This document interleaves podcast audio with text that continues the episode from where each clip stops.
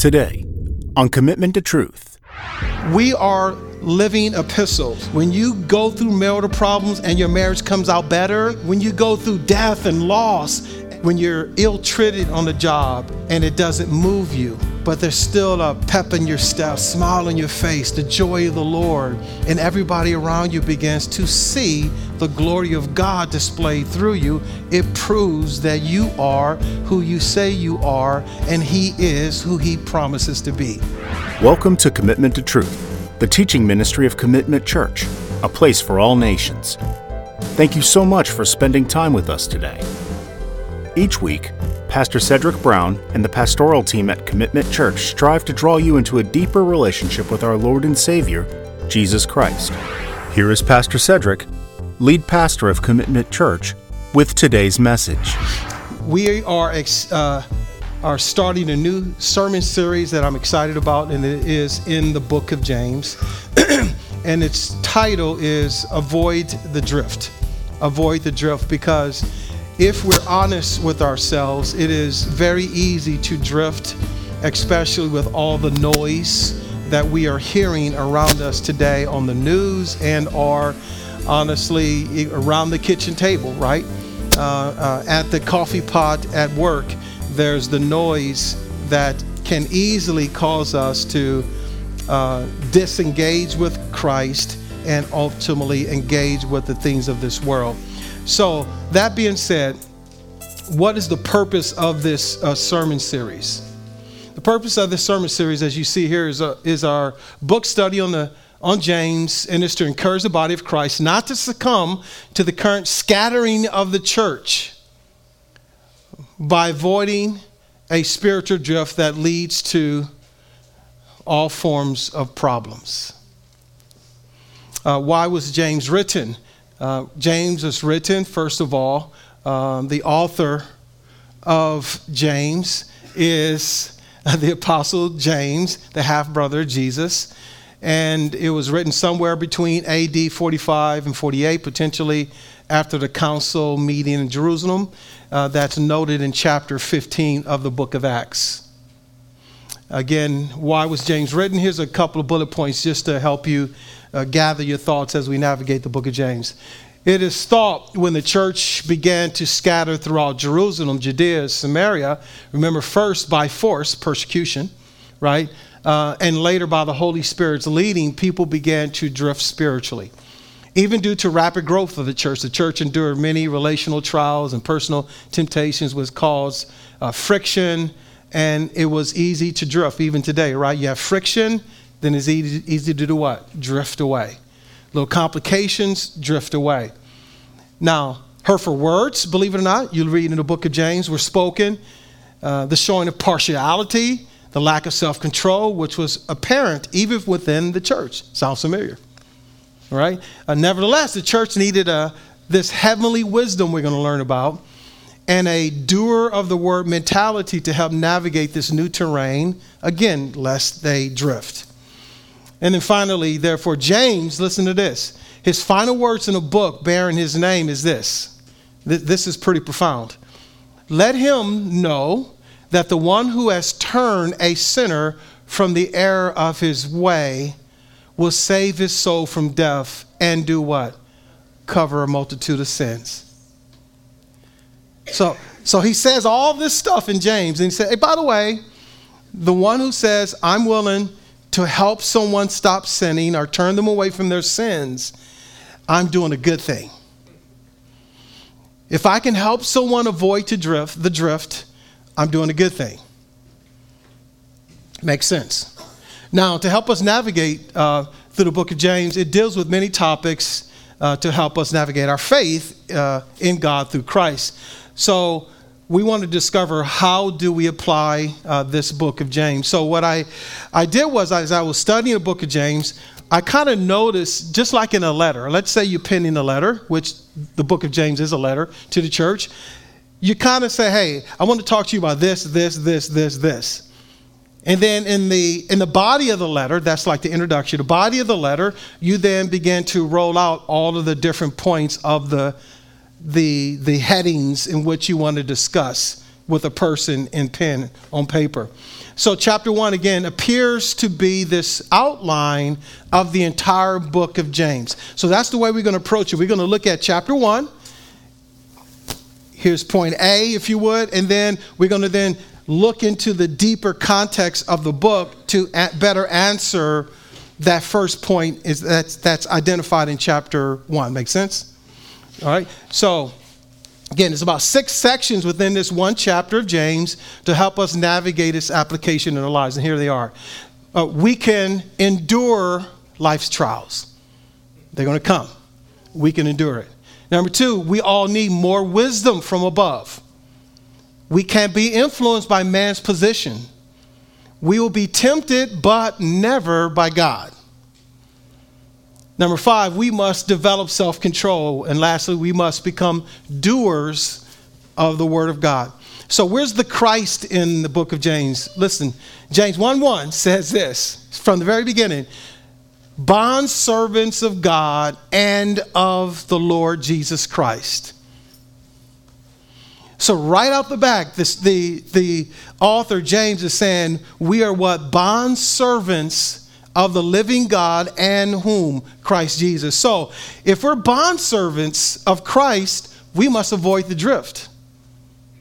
And because we are bond servants of Christ, we're bonded with Christ, it should help us do what? Avoid the drift. If we disengage with Christ, we remove the bondship, if you would, of servitude to Christ, then we're going to bond with something else. Which causes us to what? Drift. So we have to make sure that, listen, at the end of the day, my goal is to serve Jesus and Jesus alone, even before my mother, my father, my sister, my brother. Because if I begin to say, well, I'm going to serve my children more than Jesus, I would do what? Drift. I'm going to serve my community more than Jesus, then I what? Drift. I'm going to serve this politician more than I serve Jesus, then I'll do what? Drift. I'm going to serve my boss more than I serve Jesus, I'm going to drift. I'm going to serve myself more than I serve Jesus, I'm going to drift. Makes sense? We can actually end there, but we won't. so, what about trials? Can you open your Bibles now to James chapter 1, verse, verses 1 through 4? And we're going to first highlight uh, and dive into uh, how do we continue to move forward and not drift during trials? Because trials will come. James, a bondservant of God and of the Lord Jesus Christ, to the 12 tribes who are dispersed abroad. Greetings. Consider it all joy, my brothers and sisters, when you encounter various trials, knowing that the testing of your faith produces endurance, and let endurance have its perfect results, so that you may be perfect and complete, lacking nothing. Just think about that. Let that just settle in your hearts and your heads today. You mean to tell me trials help me lack nothing? Yes. But what about these trials? There's about three things we need to get to real quickly about trials. Here's the first. You find in verse 2 we will have various types of trials. They will come in different shapes, forms, and fashions. Various trials. So, various trials of man's fidelity integrity, virtue, and constancy. Think about that. Your virtue, your fidelity, your integrity, your constancy in the faith will be tested. Period. Various enticements to sin. This is what trials means. Various temptations. There will be temptations, whether, listen to this, it is rising from desires like inward desires or from outward circumstances. The trials would come from within and the trials would come from without. Various types. There'll be various types of internal temptations to sin. Also, there'll be lapses, listen to this lapses from faith and holiness. Ever been there as a Christian? That you just oops, I forgot I was a Christian today. right? Depending on the external temptation, the internal trial, you'll forget who you are and whose you are. Various adversities, afflictions, and here's a tough one troubles sent by God serving to test or prove one's character and your faith and holiness. Wait a minute, you mean God will send certain things? Well, to soften that up, to soften the sovereignty of God, that because really that's what it is, to soften it up a little bit, you could say it this way whatever He allows to come your way. But remember, if you look back in your life, there's many things that you didn't want that showed up at your doorstep. There's relationships that you didn't want that showed up at your doorstep, right? And you cannot extract that from the sovereignty of God, that God is in full control of all things, all people, all circumstances, all the time. But remember what he also promises He causes all things to work together for your good. Makes sense. So, so even though it happens, holiness will abound all the more, right? So these trials then will do what? Test our faith. The word testing means this in verse 2 that by which something is tried or proven. Sometimes there needs to be proof in the pudding. Do you remember uh, the story of the young man who was born blind, the, the, the young man who was born blind at birth? And the questioning was, well, apparently what the parents sin. Apparently he's in sin. It says, no, no, no. The reason why this happened is so that your Father in heaven may be glorified. We are living epistles. We are the proof in the pudding of the existence of a holy God the glo- we are the glory of God personified as we live through tests and as we live through trials. When you go through marital problems and your marriage comes out better, right? When you go through death and loss and you come out better and you're sitting across from that, you know, uh, um, that attendant and you you you are working through burial plots and you're working through right um, grave sites and all these different things that you that comes along with life and they still see this peace and this joy of the Lord that oozes from your soul. It proves that you are who you say you are. When you're ill treated on the job and it doesn't move you but there's still a pep in your step or stride in your jive as you would you know, a smile on your face, the joy of the Lord, and everybody around you begins to see the glory of God displayed through you, it proves that you are who you say you are, and He is who He promises to be. These trials will test our faith. Then, our testing of our our faith should then produce this endurance uh, is found in chapter 1 verses 3 to 4 this endurance which ultimately climaxes to you lack nothing and I'm sure everyone in this room would like to lack nothing.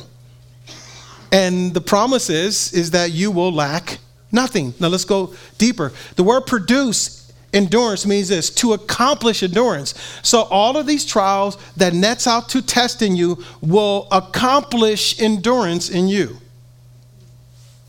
There's a reason why the coach makes you run laps.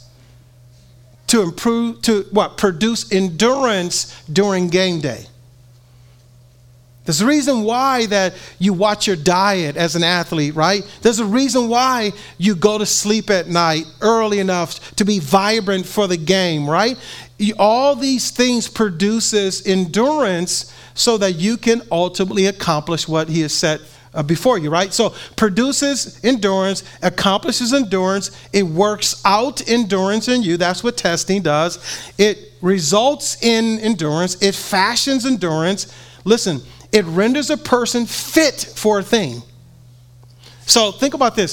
So many times people want to do ministry, they want to serve others, they want to serve God. I believe God wants to use me. guess what is inevitable? Guess what is necessary? Trials that test you, that produces it. It is what it is.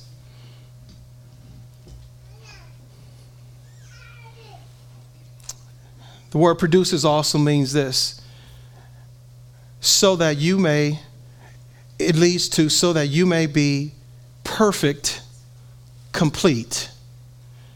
The word lacking, nothing means this that you won't ever lag in anything, you'll never lag behind in anything. You will never lag behind, you will never be inferior. That's what this word lack means, or lacking. You will never be inferior.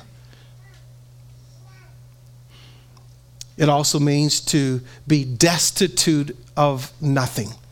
In other words, you'll never be a person destitute or desperate for anything. But it only comes about trials that will test you, that will produce something in you that only trials and testing can produce. So, how then do we avoid this drift during these types of trials that I uh, described to you? Now, again, remember, keep your, your thought and your finger in James chapter 1. Then we're going to skip over and answer this question in James chapter 4. Again, we're looking at trials, and, and I'm going to give you the first three uh, ways that we can avoid the drift during trials. And then Pastor Ken's going to come next week and give you about three more of how can we avoid the drift during trials. Here's the first, verses 1 through 3. It says, What is the source of quarrels and conflicts among you? Is the source not your pleasures that wage war in your body parts? Remember, we talked about trials start where? On the inside, they're inwardly outwardly. So he's now giving some examples. All right. So conflicts, conf- relational conflicts. Anybody have those? Right? You just wake up, you have a relational conflict with yourself. right? So it's so it says you lust and do not have, so you commit murder. And you are envious and cannot obtain, so you fight and quarrel. You do not have because you do not ask. You do not ask and do not receive because you ask with wrong motives, so that you may spend what you request on your own what pleasures. You see, the first thing we must do to navigate trials is this we must embrace the real source of conflict me, myself, and I. So it is. Remember, testing, trials would come. It's amazing how when someone says, Lord, I'm going to pray and fast and I'm just, just lead me to my wife. He leads you to your awesome wife, and then once you get married and you're married for long enough, and then you have trials that leads to testing that gives you endurance. And some of us quit before we lack nothing.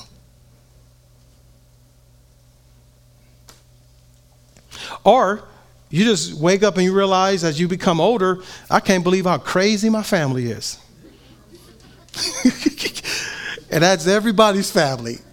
Got issues. It's like, wait a minute, I didn't know my mama had issues like that. She had issues ever since you were born. Matter of fact, before you were born. But God allowed you to be born in that family.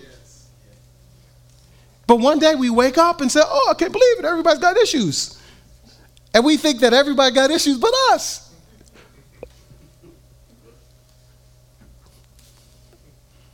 But what's the source of your conflict between your mother, your father, your sister, your brother, your husband, your wife, your brother in Christ, your sister in Christ? It's me. And the quicker you can get through this, the quicker, listen, you can get through this because this is how it was from the very beginning. What's the woman you gave me? The first public display of conflict, relational conflict, well, you know, it's her fault. And then what did the woman say? Well, it's the serpent's fault.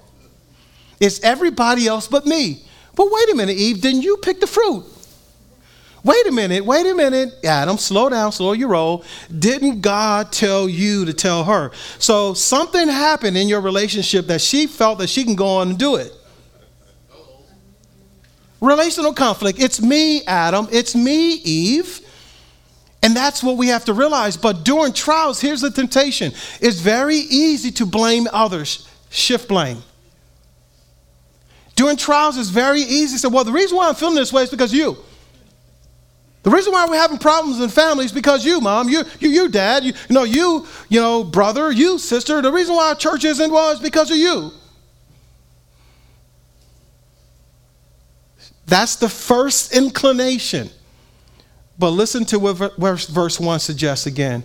Is the source not your pleasures that wage war in your body parts? In your body parts means this a member of the human body, which is very easily defined, but it also means of bodies given up to criminal interaction. In other words, I'm just going to, I have the inclination to do the wrong thing. As it were members belonging to a harlot's body, which James 4 goes on to talk about pretty much why are you cheating on me? You got another lover, meaning God and his people. And, and he always talked about Israel becoming a harlot, spiritual adultery, choosing someone over God, choosing something over God, cheating on God. That's the internal inclination. God is saying, No husband, no husband, no husband. Love your wife, love your wife as Christ loved the church unconditionally. But no, no, no, no, no, no, no. God internally, nope, nope, nope. You don't understand what she's not doing. I'm going to do what I want to do. We cheat on God. God says, forgive as you've been forgiven. Well, no, no, no, no, no, no. You don't get it. You don't get how bad they treated me on the inside. We have these conflicts. But God is saying, no, no, you don't get it. I still say, forgive as I forgiven you. Do you remember when you were a harlot towards me?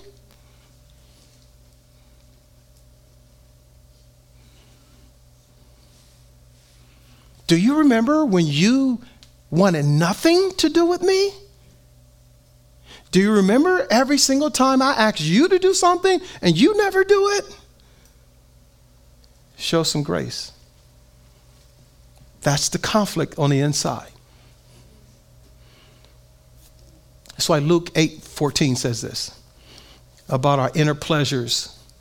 That's connected, interesting enough, with a thorny heart. Remember the soils? The good soil, thorny soil, rocky soil.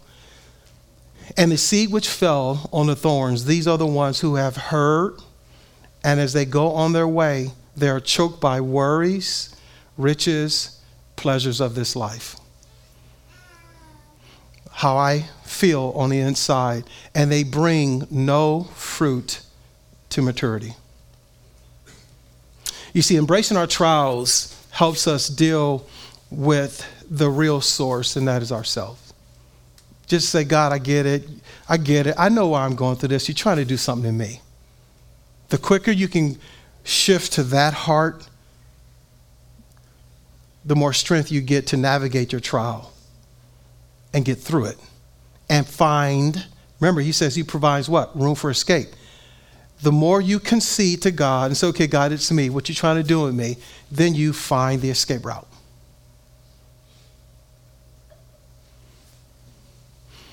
And when we deal with ourselves, our trials, the weird part about it, listen, church, is when we start dealing with ourselves, our trials seems to lessen and even lose their grip on us. Because the enemy will want you and I to focus so much on what someone's doing to us or not doing for us, rather than, God, what are you trying to do in me? Number two how can we avoid the drift during trials? We find in verse 4 and 5. You adulteresses, you see the words? You adulteresses, Do you not know that friendship with the world is hostility towards God? Therefore, whoever wants to be a friend of the world makes himself an enemy of God.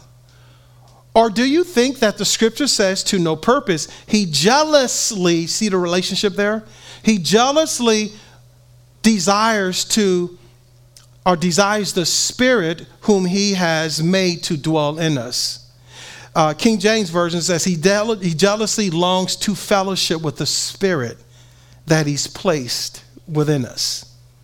In other words, His Holy Spirit lives within you and I who believe, and He wants to commune with us all the time. And when we pull away from Him as a bondservant and attach to the world, He gets jealous, like any lover would.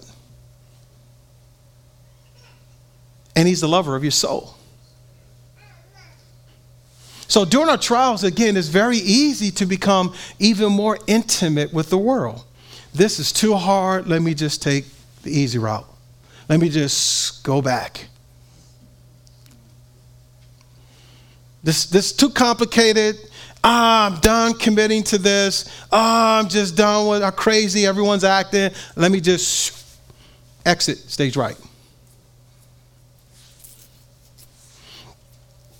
Yet, verse 4 warns us you adulteresses, do you not know the friendship with the world is hostility towards God? Therefore, whoever wants to be a friend of the world makes himself an enemy of God. The word hostility means this it's a cause of animosity towards God and enmity and this animosity towards God. And have you ever been there? We, have all been there to some degree. Well, this ain't working out. I can't believe I'm in this. And then we, we disconnect from God and we almost like start blaming God, have animosity towards God. It's like, wait a minute, God didn't do this. It's that's the nature of that person. That person is just acting like a sinner. It ain't God's fault. It's not God's fault that Adam and Eve chose to eat the fruit. Think about that logically. Okay, just have anything you want in this wonderful, beautiful garden, but just don't eat that tree. It ain't God's fault that they chose to eat the very fruit that He says don't eat, and He gave them everything else. Think about that logically, church. It ain't God's fault from the very beginning. But it's very easy to develop that inclination. Well, you know, I can't believe it. Well, God said He loves me. God is all powerful. God, well, where's God at? He ain't doing it quick enough. Oh, animosity towards God. It's not God's fault but we impose that on God. Friendship with the world. Here's the world described here friendship with men who are alienated, alienated from God. People who are just in opposition of God, the tendency is to reattach to those friends and therefore hostile to the cause of Christ. So if you are against God, you're against Christ. You're against Christ, you're against God. Friendship with the world affairs. So the affairs of the world cannot supersede the affairs of God, no matter how passionate you are about the things of this world. And He gives us all passions, but those passions cannot usurp passion towards being a bondservant of Christ.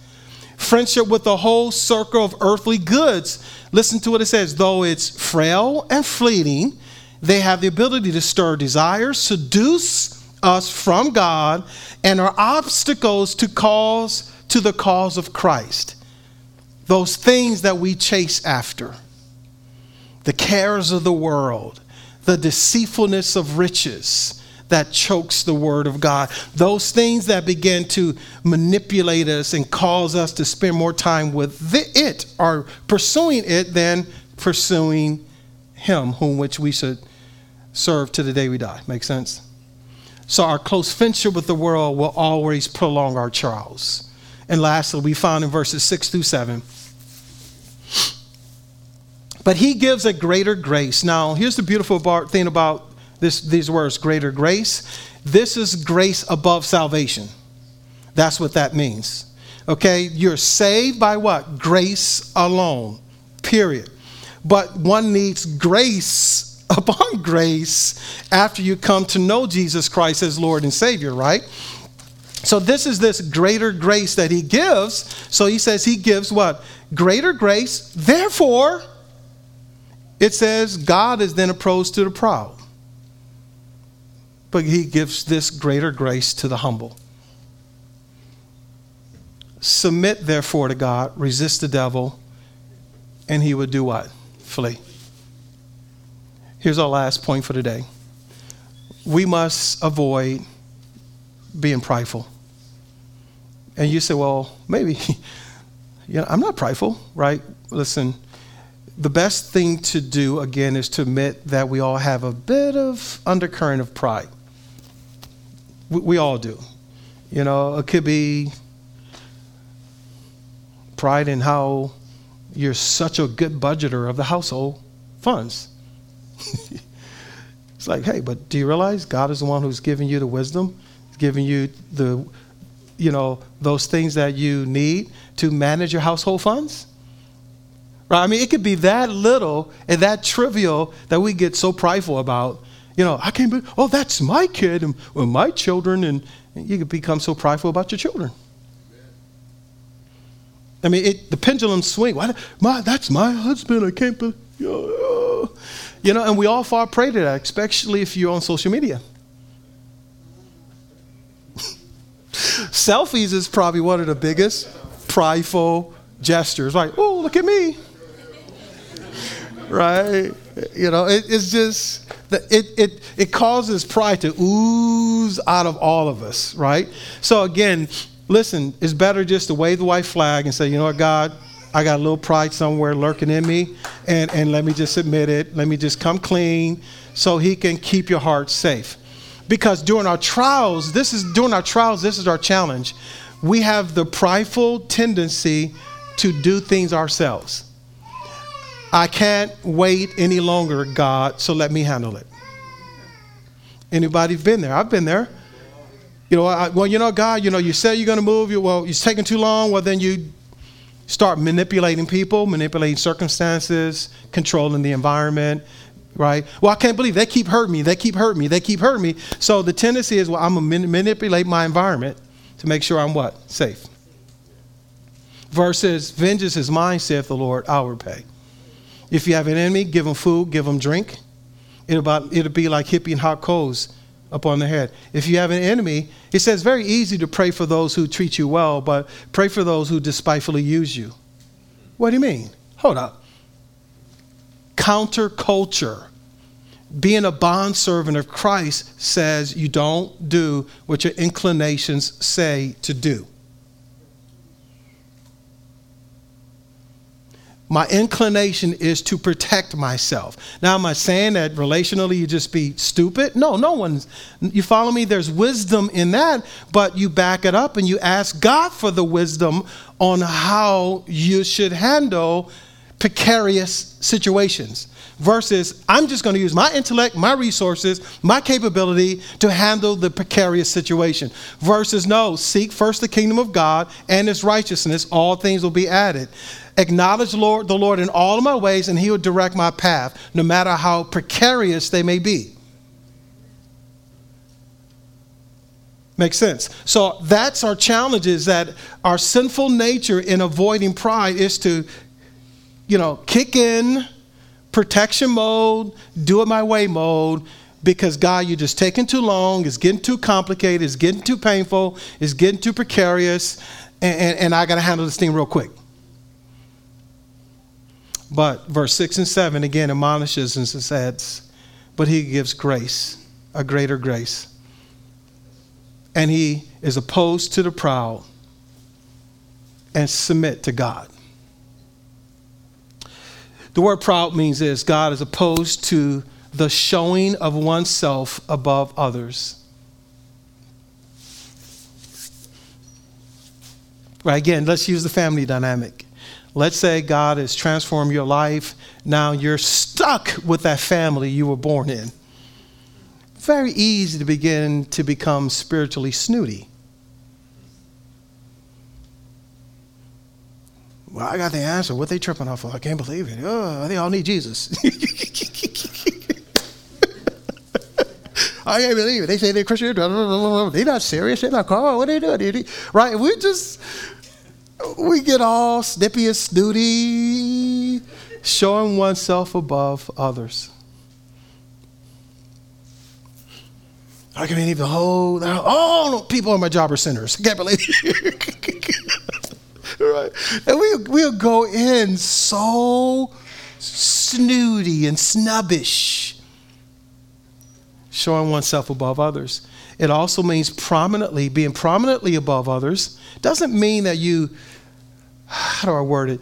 If God has given you authority, that you you dumb yourself down. There, there's a gracious way to walk in the authority that He's given you. There's a gracious way to do it.